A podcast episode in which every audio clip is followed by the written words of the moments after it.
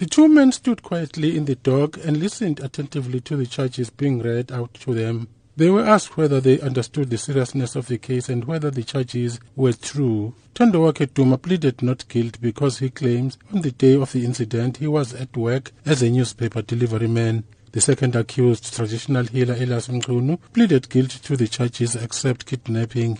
The state alleges the victims, Nawaaz Khan and Albertina Kambushe, were both murdered between the 11th and 25th of October 2015 at Umzinto on the KwaZulu-Natal south coast. The two allegedly conspired to kill people to obtain body parts for Muti.